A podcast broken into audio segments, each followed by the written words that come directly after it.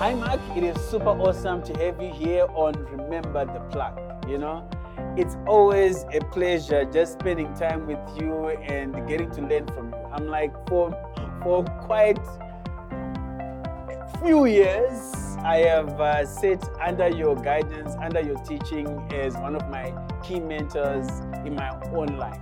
So, so really, thank you for being here at Remember the Plug event. It's an absolute pleasure.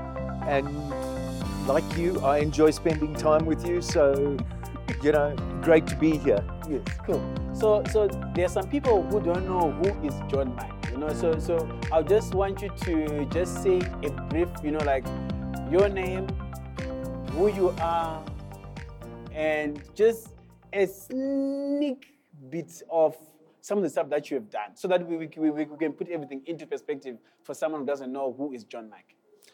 Okay, so I started in the industry while I was serving in the South African Navy, doing my national service. Yeah. Started doing a bit of club work, um, helping out with DJs in clubs in Cape Town. Yes. Uh, then, rather fortuitously, my sister became a rock star. Yes. um, and she was very famous in South Africa. A band called Ella Mental. Yes. Her name was Heather Mack. Yeah.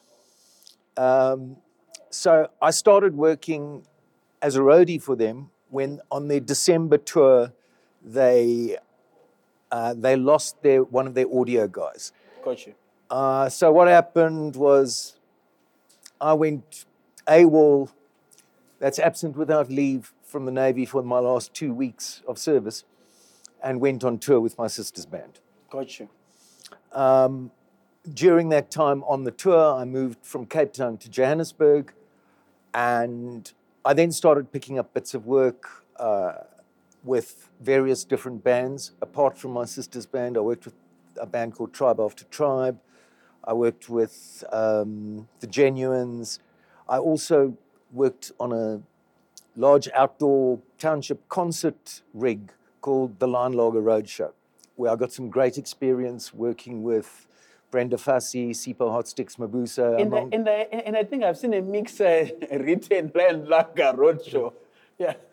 Yes, Yeah. the, the, the, the Lion Lager Roadshow was probably one of the, it was the, the biggest sound rig in the country that regularly worked.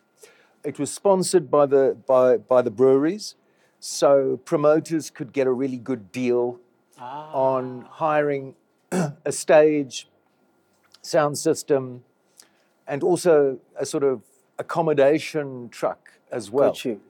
So it, it, it, was a, it was a great learning curve to work on that show Got you. because it was wham bam, thank you, ma'am. It was bands were on and off that stage. We used to do changeovers in between five and 10 minutes and just, you kept going. Damn. Uh, we used to play to audiences anything from 20,000 up to 100,000 Wow.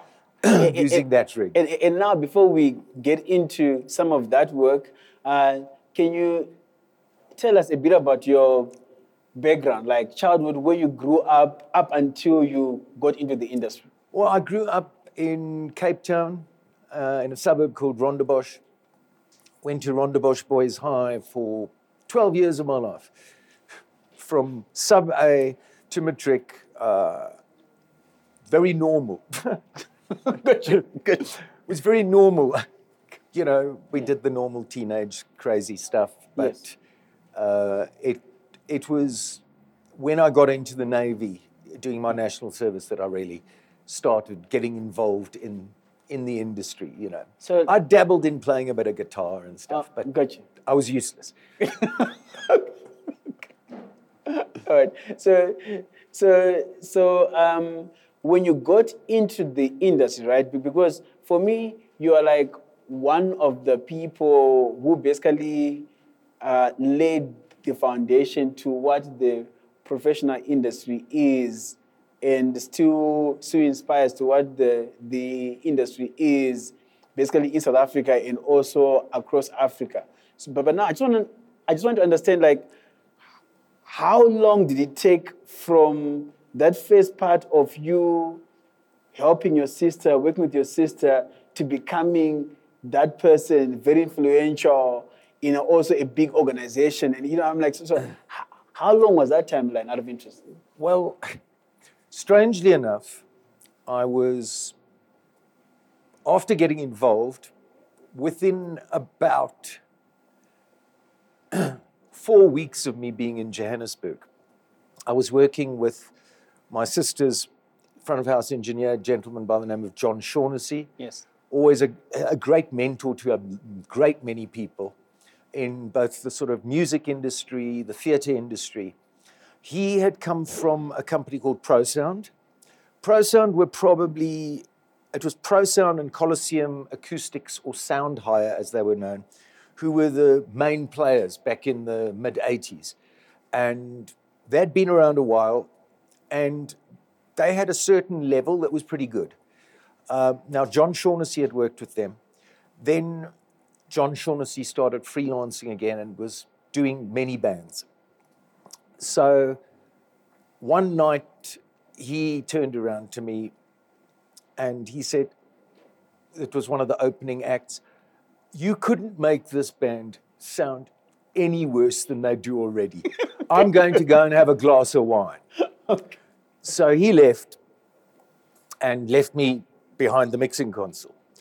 And what happened was Robbie Robb of Tribe After Tribe came in at that moment. He was headlining the show. And he came to me after the show and, and he said, I really liked your mix. Do you want to work for us from now on? um, so that was my first sort of break Gotcha. into actually getting behind a console and mixing.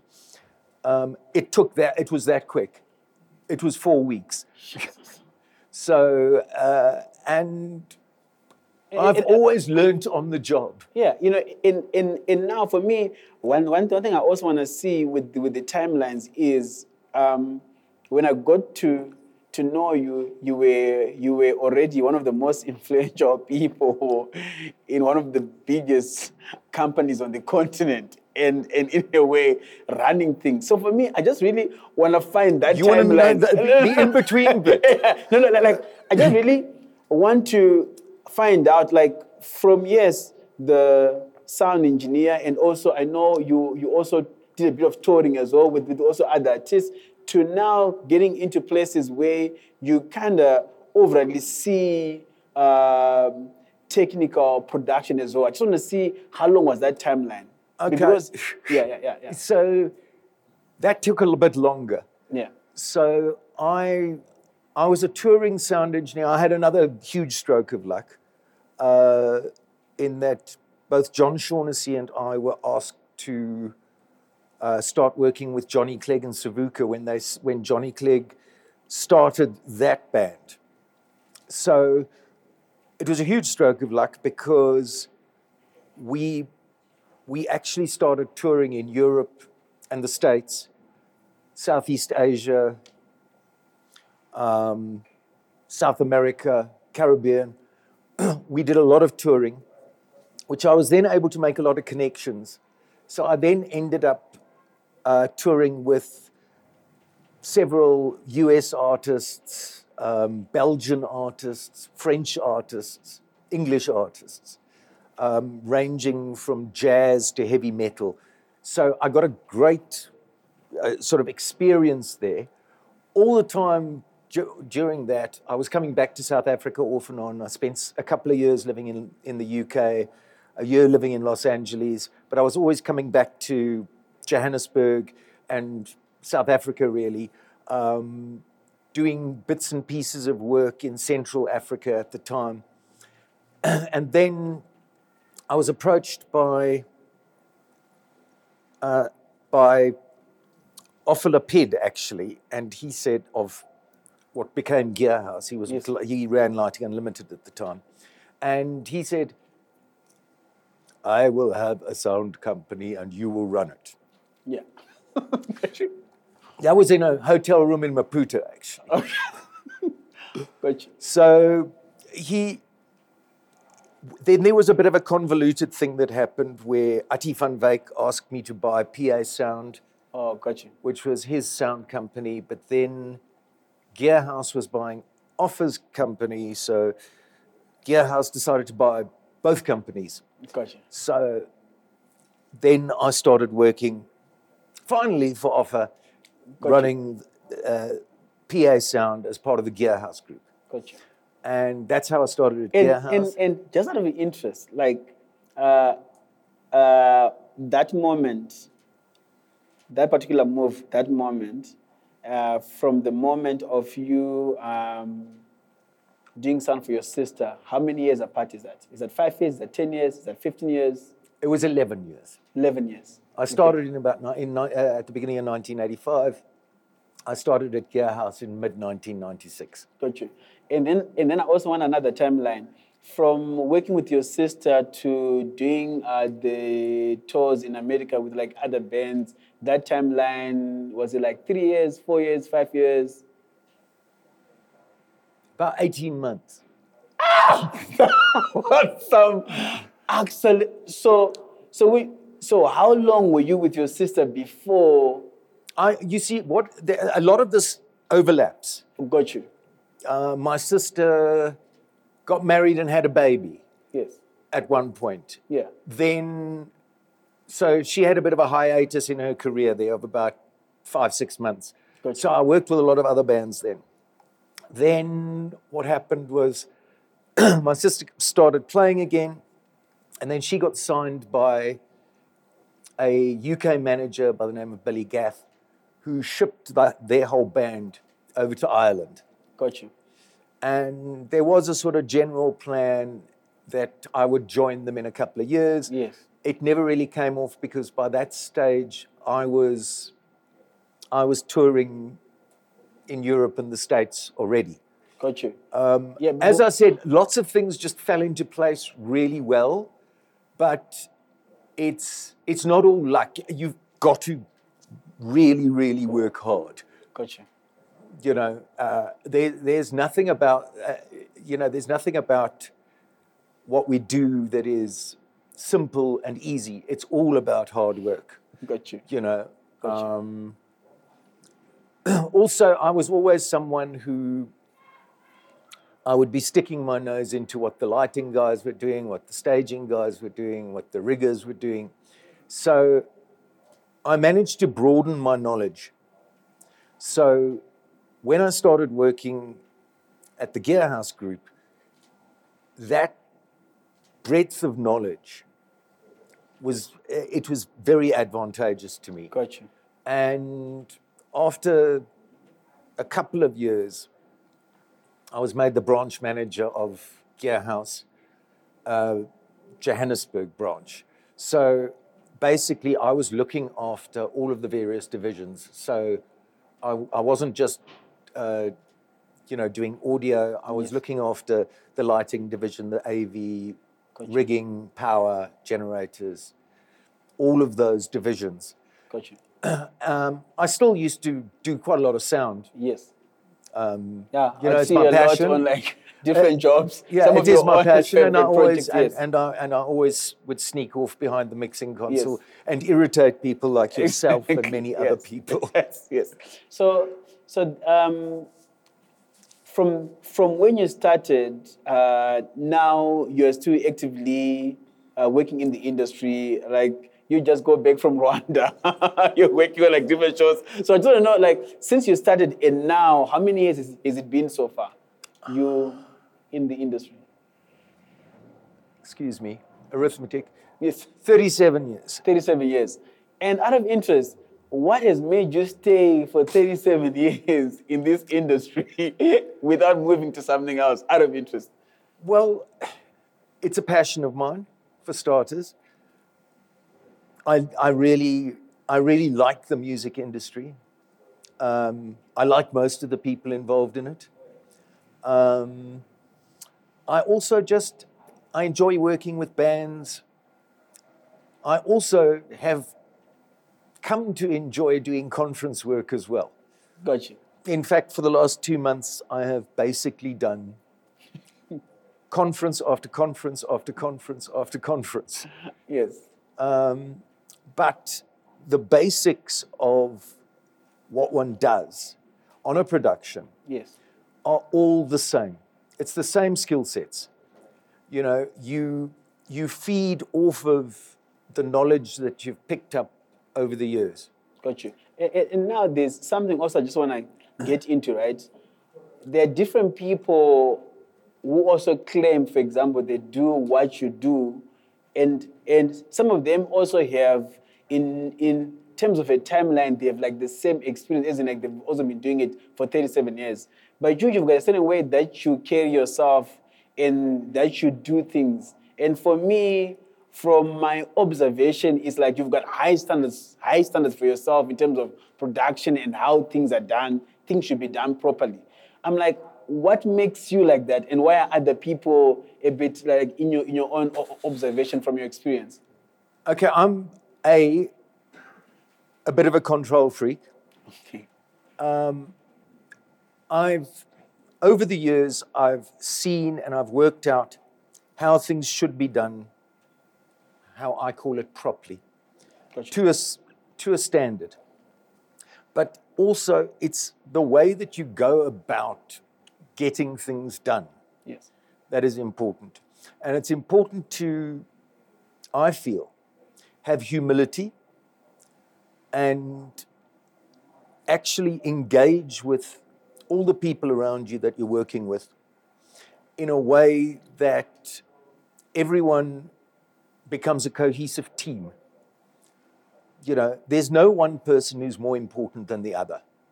Um, that's something that I stamp on very quickly. I, I'm not, I'm not a fan of prima donna lighting designers or sound engineers, uh, whatever people's roles are.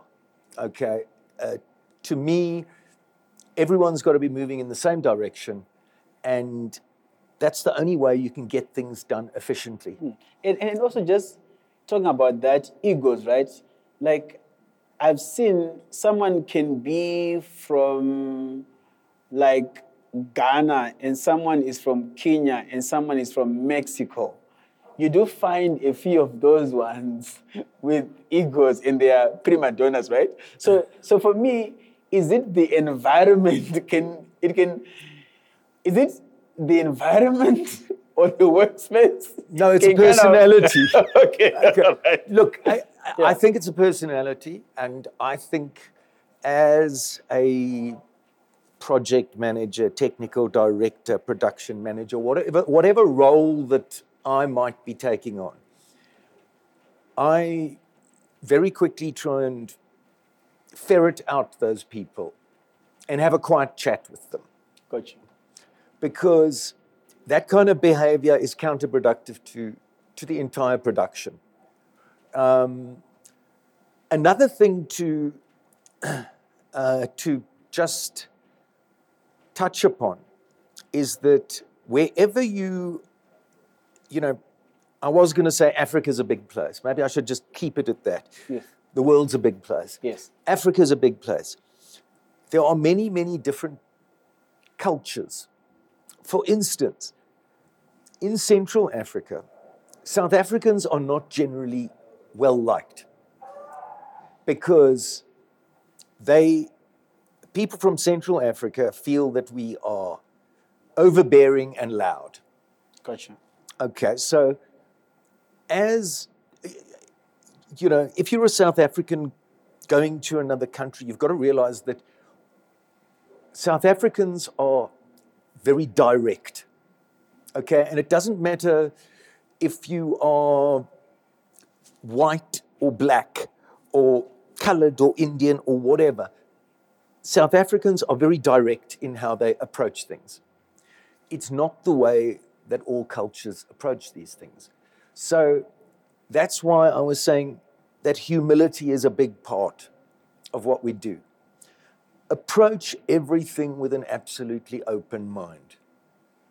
Because you, you have to, you must listen to what, the, what other people are saying.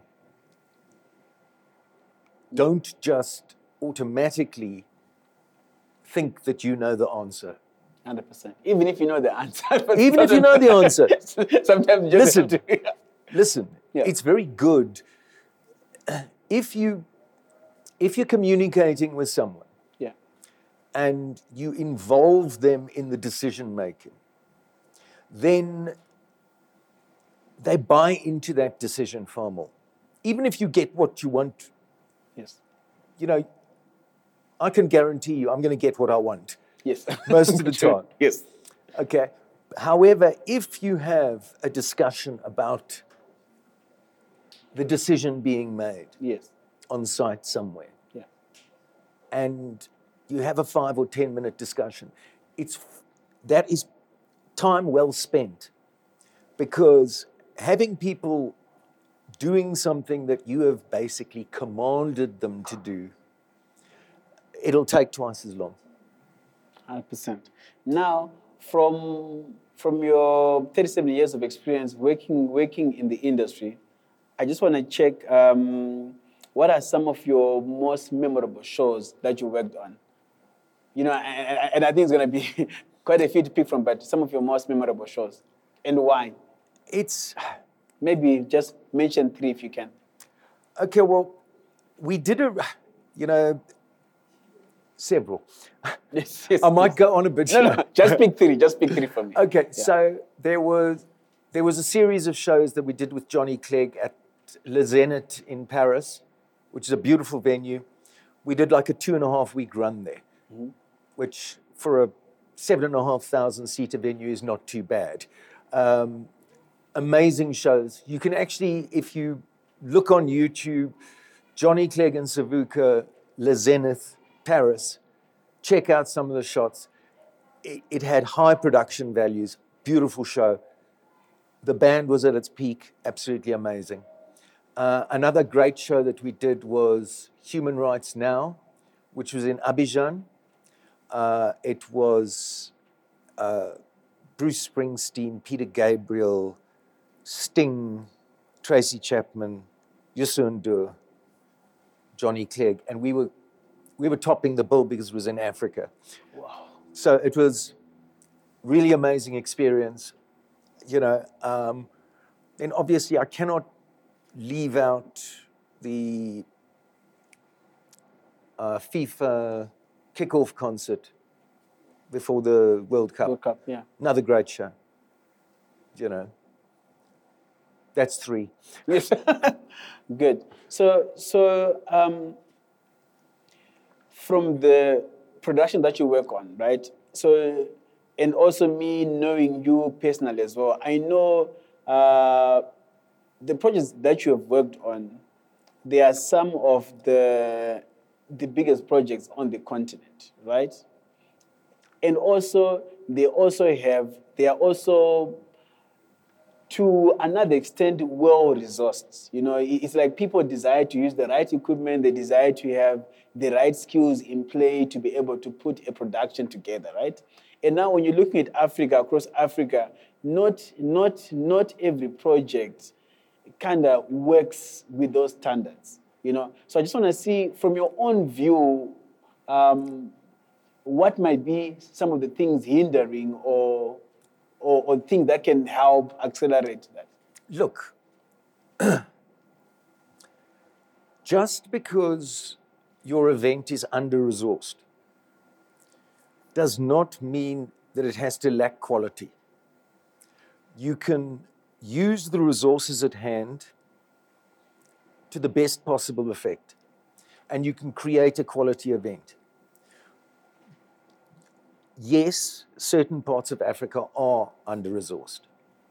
Um, I find the the lack of attention to logistics more irritating than the lack of resources. Because I've, I've always found that one can use the available resources. If one looks hard enough, one will find the, the uh, resources that are usable and you can put a good show together. You don't have to have the top of the range audio system, audio consoles, lighting rigs. as long as you've got equipment that works properly and you make it work properly and safely, you can put a good show together. Being under resourced is no excuse for a lack of quality. Gotcha. Now, from for me at a personal level, right? Like I would watch. Um, there is something in Europe. I think it's called Song Contest or something like that. The Eurovision. Eurovision, right? You look at that thing, and I'm thinking, the amount of money put in this thing. Like when I'm looking, when I'm just looking at it, Mac, you know, and the amount of resources there, right? When I'm just looking at it, right? So for me, like in my head, I'm thinking, in Africa, um, would there be a time I would see uh, uh, uh, it's like people are actually coming up with the ideas yeah? And then they implement them and and yes they do use the top of the range like that and it all makes sense you know? So, uh, so for me it's just a wonder you know? It's like what would something like that take?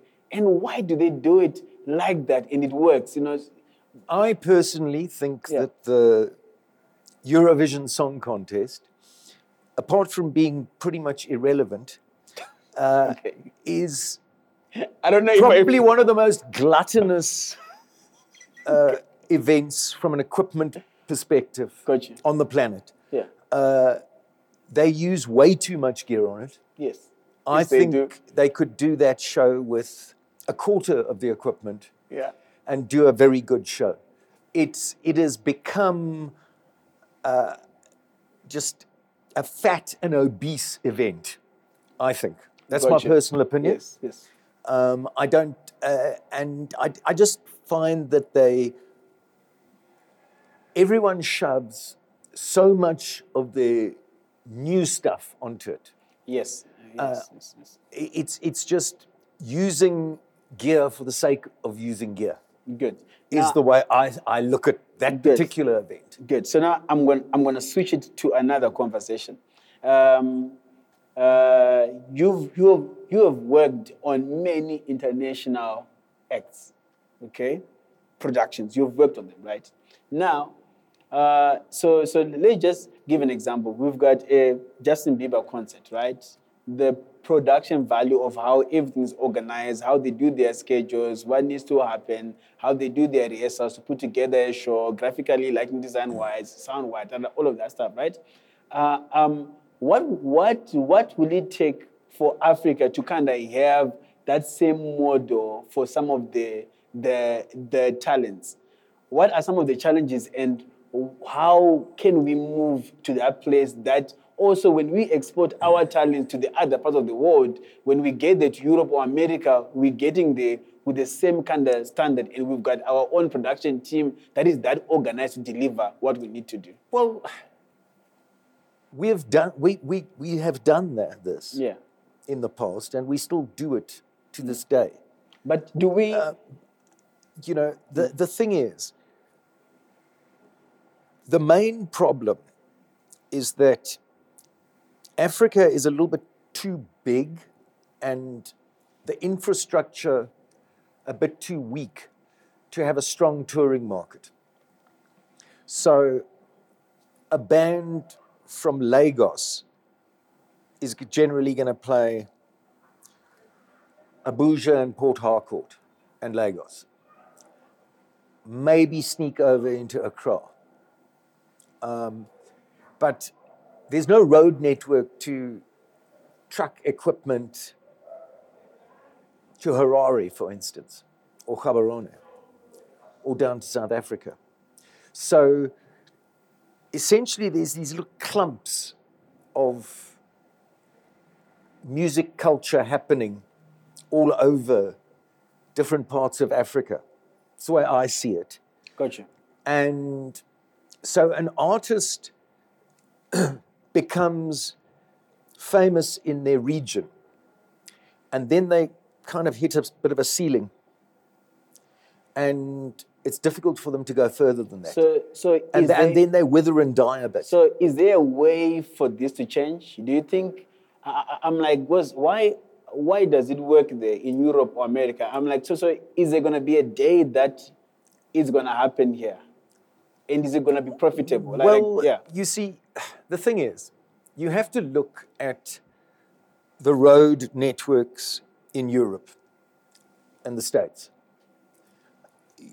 You go everywhere. When you tour in Europe and the States, you go everywhere by truck and bus. Truck, bus, and ferry. That's how you move around. And the cities are closer together, much closer together. So you can, you can do 30 dates in a month. You can do more than 30 dates in a month, actually. I have done it before. Gotcha. Um, but basically, you can be playing a different town every single night because people are sleeping on the buses and you're waking up in the venues. Gotcha. You, you know, so if you try that in, you know, even going between Lagos and Abuja, for instance, you've got a two or three day hiatus between shows. Yeah. It's like a Um, nightmare, the roads even themselves, yeah. Exactly. So uh, that that is something that that will always hinder the African music scene in general from a logistical perspective. Gotcha. But it, it's a very, very important reason why there isn't a, a better touring circuit within Africa Gotcha. because it would work for the international promoters as well as African promoters. Gotcha. to have a, a far more vibrant touring circuit within the whole of sub Saharan Africa. Gotcha. Thank you for that. Um, for some people would want to achieve some of the things that you have achieved in your in your life in in this in this industry in this space. What what would you say to them? And this is someone who's, who's just basically like just starting up or wanting to to get into the industry. Well, you've got to knock on a lot of doors to start with. You know, um, you need to keep phoning people. Yeah. If you want to work for a company, keep going there. Go and sit in their warehouse, learn to solder cables, and then solder cables for them for free. For instance, Gotcha. you know, when I was freelancing in the 80s, I used to go and sit at the rental companies and solder cables for them. Because then I was in the warehouse, and whenever there was an, an, an opening for someone to be needed on an event, I was there. So I would be the first person that they would Gotcha. that they would hire. Yeah. You know, so yeah. and, and also just work hard. Yeah, thank you. You know, I'm like, I, I, I think we're gonna have different conversations, you know, because we don't even have enough time to get into the different aspects. But thank you very much, Mike, like for just taking your time and coming through today to remember the plug event powered by End Stages, you know. So I'm really super excited. Also hosted by uh, Splitbeam Gear House. So thank you very much. Before we we end this conversation, is there anything else on your mind that you just wanna say um, last? Ah, Oh, there's just so much on your no, mind. there's, there's quite a lot on my mind. Yes, yes. But, you know, I just think that even though the industry's gone through this last couple of years of, Yes. you know, basically being destroyed or half Yeah. destroyed, quarter destroyed, whatever, um, I think everyone needs to just keep on trying as hard as possible. Gotcha. Yeah. No, thank you for that. Thank you again, Mike. I really Absolute enjoyed pleasure, I enjoyed being here. Yes, it was. Cheers, Thank you. man. Cool. Bye. Yeah.